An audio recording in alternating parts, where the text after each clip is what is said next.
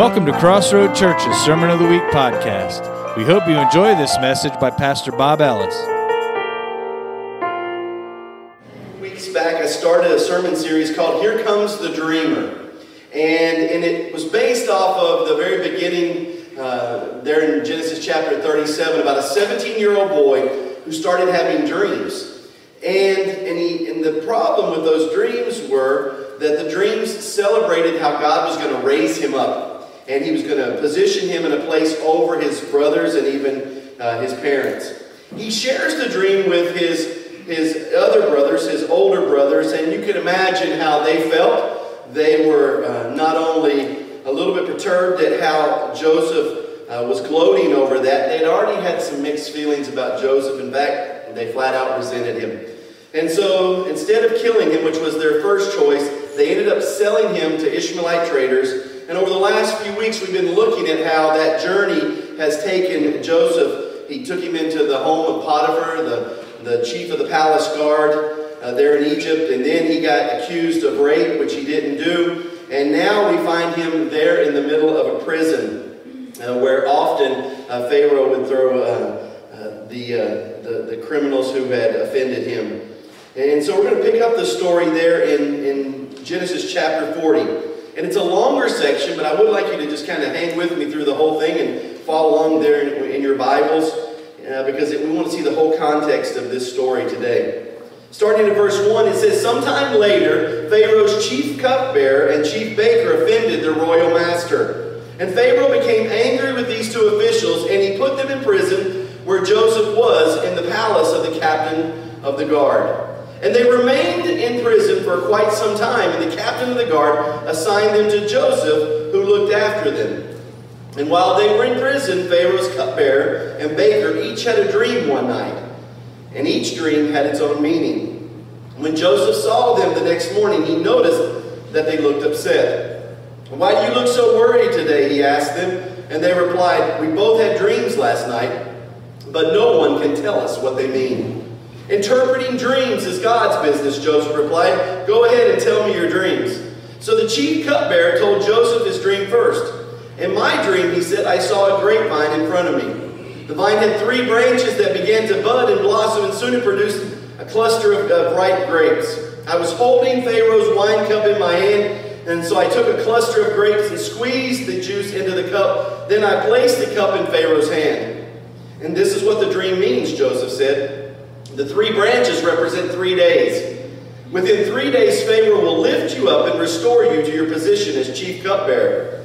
And please remember me and, do me a favor when things go well for you. Mention me to Pharaoh, so he might let me out of this place, for I was kidnapped from my homeland, the land of the Hebrews. And now I am here in prison, but I did nothing to deserve it. And when the chief baker saw that Joseph had given the first dream such a positive interpretation, he said to Joseph, I had a dream too. In my dream, there were three baskets of white pastry stacked on my head. The top basket contained all kinds of pastries for Pharaoh, but the birds came and ate them from the basket of my head. This is what the dream means, Joseph told him. Three baskets also represent three days. Three days from now, Pharaoh will lift you up and impale your body on a pole. The birds would come and peck away at your flesh. Pharaoh's birthday came three days later, and he prepared a banquet for all his officials and staff. He summoned his chief cupbearer and chief baker to join the other officials. He then restored the chief cupbearer to his former position, so he could again hand Pharaoh his cup. But Pharaoh impaled the chief baker, just as Joseph had predicted when he interpreted his dream. Pharaoh's chief cupbearer, however, forgot all about Joseph, never giving him another thought. I, I love the part here where, where the guys are upset, they have a dream, and maybe you've had that kind of experience where you wake up one morning and, and you've had a bad dream and you're like, oh, wow, that's it just sits heavy on you. Uh, and then you've also had those dreams that, that are really joyful and they remind you that uh, something good's going to happen today. And, and sometimes the dreams aren't nothing but maybe what you ate late last night and you shouldn't have. But it says here that Joseph noticed their countenance had changed. He could tell that they were upset. And, he, and, and they respond to him after he asks what's going on, and they say, well, No one can tell us uh, what these dreams mean. And he goes on to say, interpreting dreams is God's business. Now, I want you just to pause for a moment and think about the journey that Joseph had been in. Here was a 17 year old, many years and many miles ago, who had started to have dreams, and God was speaking to him. We don't really see uh, any other examples of, of him dreaming or interpreting dreams until this occasion. We also don't know exactly how many years had passed that he had, had gone from 17 year old to, to now in this position.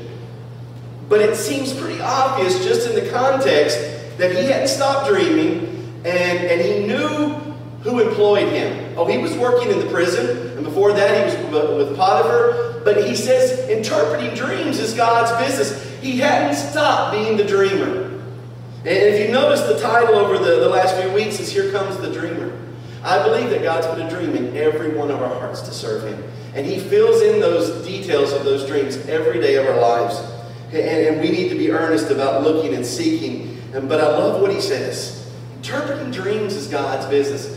Joseph hadn't, hadn't forgotten who he worked for. He hadn't stopped believing that God still had a purpose and a plan for his life. Last week I shared in the message that the enemy of dreams is forgetting, and it was focused mainly on how you and I forget. And, uh, and I've been reminded all week of how uh, a couple of you have reminded me of how I got confused on the, the jewelry store that my wife liked. I will say this, she still used the card this week and she got her some earrings, so it worked out. Um, I was still the hero, not the zero, but, um, but interpreting dreams is God's business. And Joseph hadn't forgotten. But sometimes when we find ourselves in, in, in stories like this, and, and maybe the, the prison seems a little bit extreme, but you've been in, in rough times. You've had times when, and it feels like nothing is working out for you. Everything is going wrong. And, and, and, it's easy to, to even think about what happens later on in verse 23. You probably can relate to that. Maybe, maybe not quite to the significance of the cupbearer forgetting to, to mention you to Pharaoh, but you can remember a time when you did something for a friend or a relative and they just forgot you. Forgot about recognizing what you had done. Uh, maybe they, they were supposed to come through and, and help you out. Maybe you gave them a loan and, and, and they were expected them to pay you back. Well, I think Proverbs speaks a little bit about that too. I won't get into quite all that. But, but we've been forgotten by people before. You and I have been forgotten. And sometimes when we've been forgotten, we project that on God and say, well, if people forget me, maybe God's forgotten me. God doesn't forget us. Uh, we forget a lot. But if the enemy of dreams is our forgetfulness, we got to be careful that we don't project that same forgetful mindset on God because He doesn't forget us. We have not been forgotten. But it says here that Joseph had all the reasons in the world to believe that he had been forgotten. But I love what he says. I'm still working for God.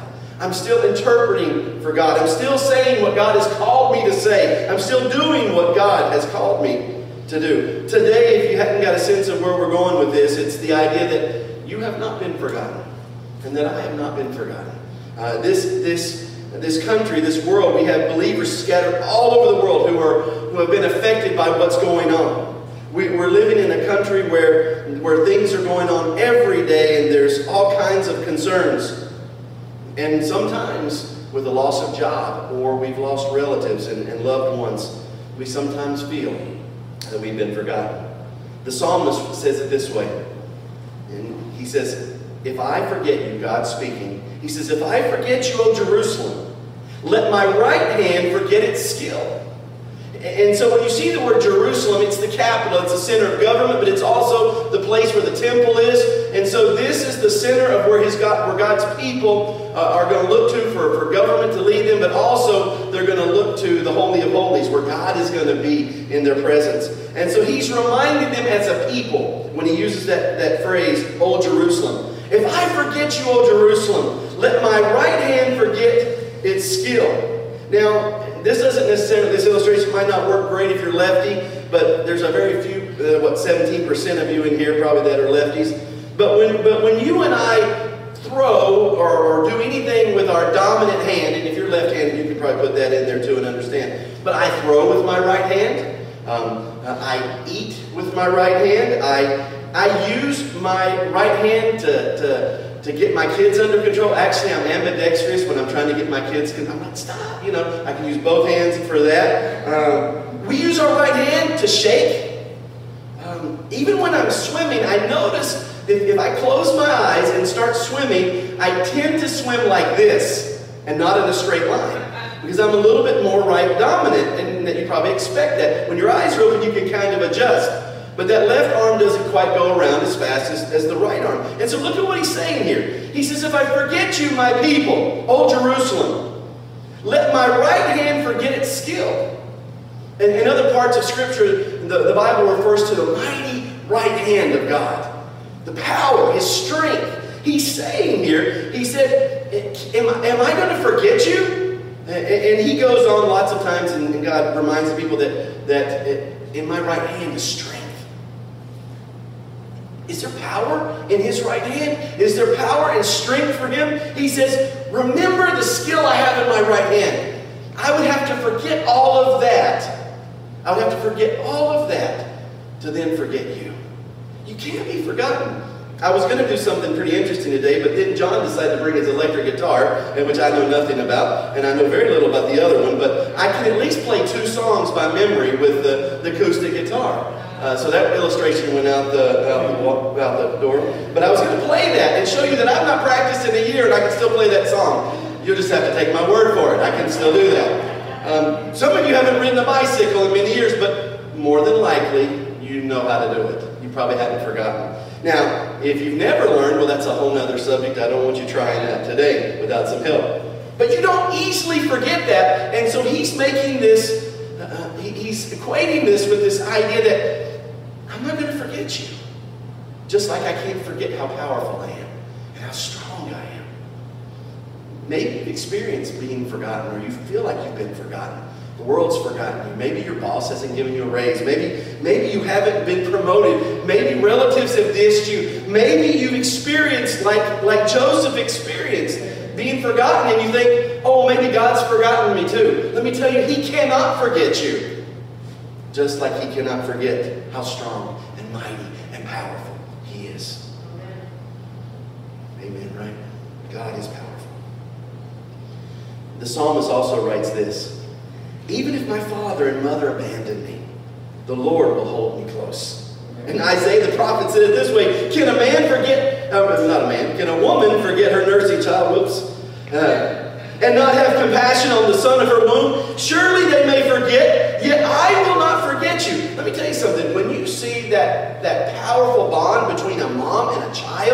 that nursing experience, it's, it's, it's amazing. It's very cool that, that closeness, that, that connection that they experience. And so God is saying here, He said, How could I forget you? How could I abandon you? Oh, maybe there are parents that can abandon their children. He says, But I cannot forget you. You see, God will, will not forget what He holds close. He has nursed us, He has cared for us, He has led us uh, into those valleys of water and green pastures. He will not forget you. He will not forget us. The writer of Hebrews says it this way Dear friends, even though we are talking this way, we really don't believe it applies to you. You got to go back and read the context, and there's some, some harsh directives there prior to that. He says, We are confident that you are meant for better things that come with salvation. For God is not unjust. He will not forget how hard you have worked for Him and how you have shown your love to Him by caring for other believers as you still do.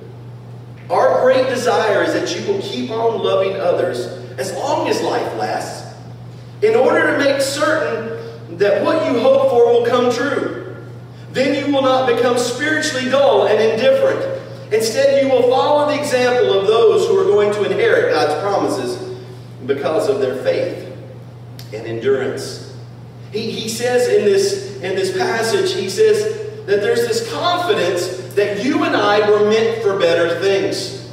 When we are forgotten, it's often as if we, we start playing the mind game and saying, well, I'm, I'm never going to get out of this. Things are never going to change. They're never going to get better. And we forget that there are better things that are connected to salvation. The moment we believe in Christ, the moment we, we started that relationship with Him, everything changed. Everything. The promises He has for us eternally. The, the, the, the promises He has for us right now. He says there are better things that come with salvation. I think a lot of people say, well, I gave my life to Jesus, I'm saved, wow, I'm done. There are better things that come with salvation. Now, don't get me wrong, eternal life is awesome. That, that's the promise, right? Eternity with Christ.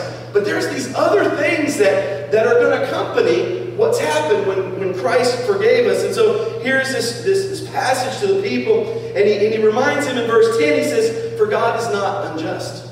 Let me tell you, if God forgets you, he would be unjust. But he's not. He doesn't forget, he, and he goes on to say, he doesn't forget how hard you've worked for him, you've, loved other believers as you still do. He's encouraged them. Don't give up. Don't, don't forget what you've done. Keep serving. Keep loving the believers. And he says that. He says, Our great desire is that you'll keep on loving others as long as life lasts. This, the, this country this world has, has been faced with um, the, the, the cruel experiences of, of a virus that we don't know much about, um, and it is taking lives and, and, and families are, are being separated when their loved ones go into the hospital. And, and there's a little bit of uncertainty, probably for the first time in my life, are we, uh, how vulnerable we are. And, and, and, I do think these are just preludes to, to even uh, to bigger things that are recorded in the book of Revelation. And, and so none of us are, are guaranteed tomorrow. We're not promised tomorrow. But as long as life lasts, we need to remember what we've been called to do. He, he, he goes on to say in verse 12, he says, Then you will not become spiritually dull and indifferent. Instead, you will follow the example of those who are going to inherit God's promises because of their faith and endurance. I don't know if you have ever had this kind of argument in your house, maybe with your spouse or your kids or, or someone close to you, and you, and you say something to the effect of, Hey, where would you like to eat today after church? And, and someone says, I don't know, it doesn't matter to me, what would you like? And, and then you do the courteous thing and you say, oh, I don't care, whatever you choose, right? And you go back and forth until you, you, you kind of wear out that, uh, those pleasantries. And someone finally picks a place, right? Because you eventually get tired of, of, you know, going back and forth. And so someone picks, and then all of a sudden you do have an opinion, and you're like, I don't like that place. You're like, wait a minute, didn't you just say you didn't care? And, and, it starts off as we're indifferent, right? Oh, I don't care, whatever you want. No, whatever you want. Christianity is not about indifference. Look what he says here. He, he says in, the, in this passage, he says, You've been called to greater things. God's not forgot you, but, but hang on, don't forget something. He said, God has planned something for you, but He also expects something of you. See, God will not forget what He has planned for, or expects from you. If there are greater things that accompany salvation, those are things that are planned for you. Those are things that are planned for me. God doesn't want you to settle into this idea, well, I gave my life to Jesus back in 1996 or whenever it was, and I got baptized, and well, that's pretty much it. That's been all it has been. It, it's not about just that. He's planned greater things for us. And, and, and he goes on to say, our great desire, our, our expectation is that you don't become spiritually dull and indifferent to say, oh, I don't know, what do you want to do? If you are a believer that is excited about the things of God, you have an opinion. And most of us have an opinion on, on quite a few things. But when it comes to the church, we're like, uh, whatever he says or whatever they do, I'll go with the flow. He, he says there's something better for you. There's a, you've been expect. There's more expected of you. I think in these times there's more expected of us as the church. This is a time when I believe God's going to unleash uh, a power and a boldness like we haven't seen, or at least I haven't seen in my lifetime. It's, it's the time when we give up on indifference and say, oh, I'm just going to go to church. No, He wants you to be the church. He wants me to be the church. And, and, and right now, the church isn't in the building any longer. Because if we believe that, that this place could be closed next week or next month, will the church be closed because the building is closed? No, we have got to accept the fact that church is changing, or at least how we do church is changing, and going back to probably a more simple, uh, more direct form of you and I have to go out and, and be passionate, to be opinionated, to, to not be indifferent to our salvation, but to share this love with everyone. And God promises this and His inheritance, this inheritance for those who are faithful and endure. But make no mistake about it, He expects something of you and of me. The prophet Jeremiah, when he was just getting started, records this in Jeremiah chapter 1, verse 15. God says to him, Before I formed you in the womb, I knew you. Before you were born, I consecrated you. I appointed you a prophet to the nations.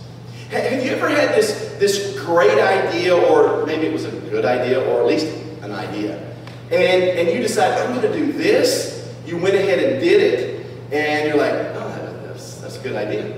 And then if you ever had those conversations where, where, where you have a discussion and, and, and someone says, maybe me, uh, says, oh, that was a great idea. I can't believe I thought of it. And then you're reminded by someone close to you that, that was my idea first, right? You, you probably don't have those examples in your life, but uh, sometimes we steal other people's ideas, don't we? Uh, we? We think it was ours originally, but it's probably a spouse or someone. But we want to be known for the person who had the idea in the first place. Now, want you get this. The scripture says, God's speaking to Jeremiah. He says, Before I formed you, before you became a person, I knew you. And before you were born, I consecrated. God had this idea for Jeremiah, and there are other places in Scripture where God had an idea for you and for me before we were ever uh, in our mother's womb. The idea that God had was for you and for me to be part uh, of this great plan of salvation, that we would share it with the world. And, and, and we can't do that if we go, go through life thinking that God has forgotten us. We're not going to defend him. We're not going to stand up for him if we become dull and indifferent and, and, and, we've forgotten how we came into existence in the first place. Jeremiah was told by God, he said, before I had that before you were born, I had an idea about you. I, I, I formed you in my mind. I consecrated you. Now, that word consecrate might be a word that, that you don't think much of, uh, but maybe a word sanctified set apart. Maybe that's probably a word you you probably know a little better or you use a little bit more often. We don't use consecrated that much, and truthfully, we don't use sanctified that much uh, anymore either. But when you think about the term set apart, now that, that kind of resonates to something. Uh, we, we set apart those things that are important to us. And, and, and the scripture says that God set Jeremiah apart. He set him, he consecrated him. He said, I'm going to use you.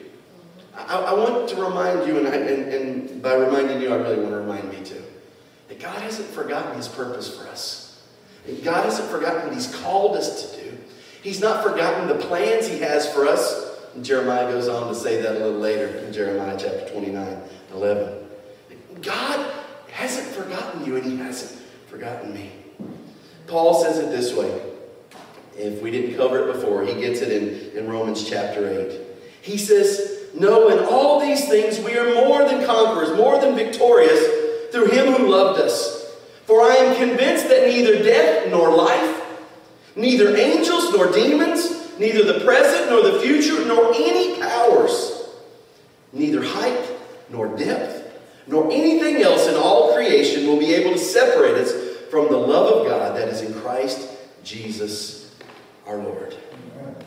He covers it all. And so if you're thinking, well, my situation's a little different, I think God's forgotten me because I'm going through this. I think Paul covers it. And, and, if, and if he didn't cover it in the first few verses, he ends pretty strongly when he says, nor anything else. I mean, that's just the catch all, right? You will not be forgotten because of what Christ has done for you. That we have been separated we've been set apart because of what He did on the cross and our belief in Him. And we said, We will follow you, Jesus.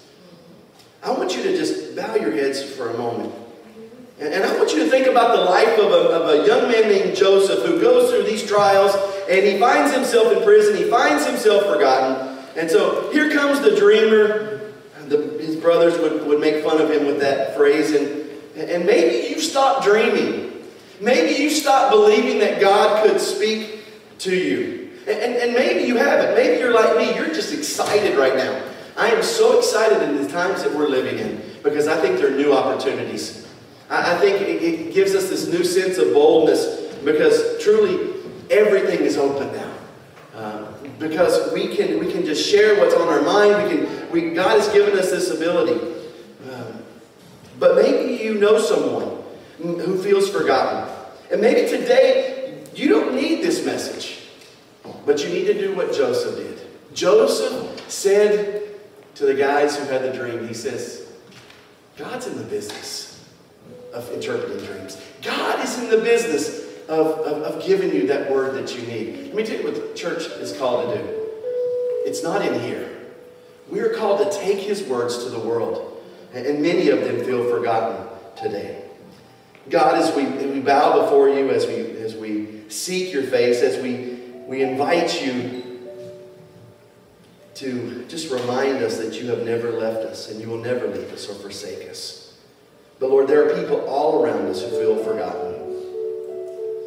And, and maybe we just don't think that we have the right words or we know how to even reach them and to say what we really want to say. Would you remind us of the better things that come with salvation? Not just this indifference to the gospel, but a passion for the gospel. The fact that we've not been forgotten should motivate us to reach a world that often does many things because they feel like they are alone and forgotten. Lord, send us out to a, to a group of people who feel often alone and isolated. But send us out as you sent Joseph to say those powerful words. God is still in the business of giving you the words that you need. Lord, would you give us the words that we need at the hour that we need it, for those who need it. And would those words touch our hearts today as well? We pray in Jesus' name. For more information about this podcast and other ministries, visit crossroadstx.church.